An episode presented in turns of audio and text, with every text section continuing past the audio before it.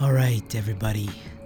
Welcome back. Yesterday, I think I said it was episode 66 and it was episode 61.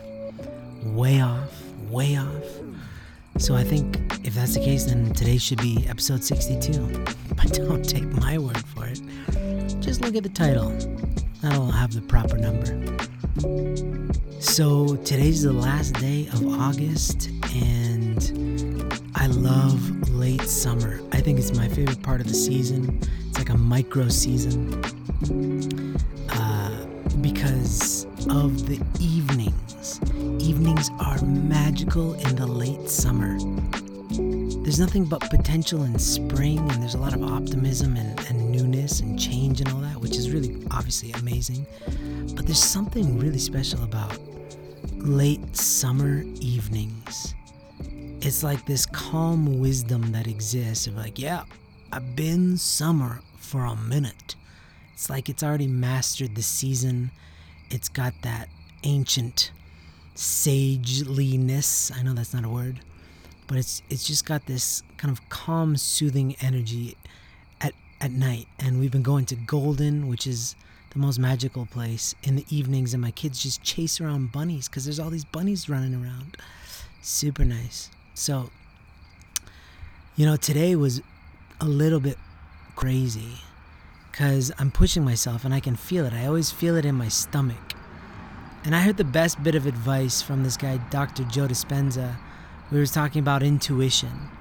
Because uh, somebody was like, How do you know whether to trust your intuition or not? And he was saying that if you have like a bad feeling, like a gut feeling, but you're in a low spiritual state, meaning you're just kind of lazy, you're in your body, you're disconnected from your environment, don't trust that.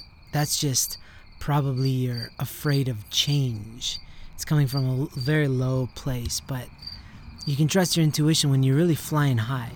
So the point is to get to a high state first, not endorsing the use of crack cocaine here, people. I'm talking about meditation or prayer or just feeling life flowing through your veins.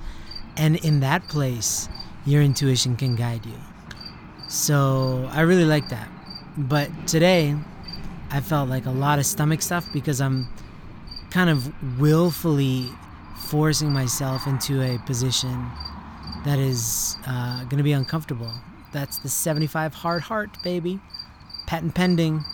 Working on that title. TM trademark. Hard heart, 75 hard heart. It's tomorrow. And even tomorrow, like how I wake up needs to change.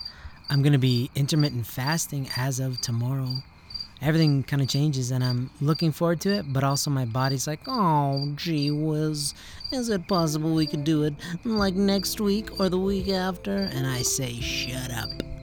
We're gonna do it tomorrow. We're gonna like it. So there's that. And then also, out of the blue, I'm just kind of selling my car because this car is a bit of a liability.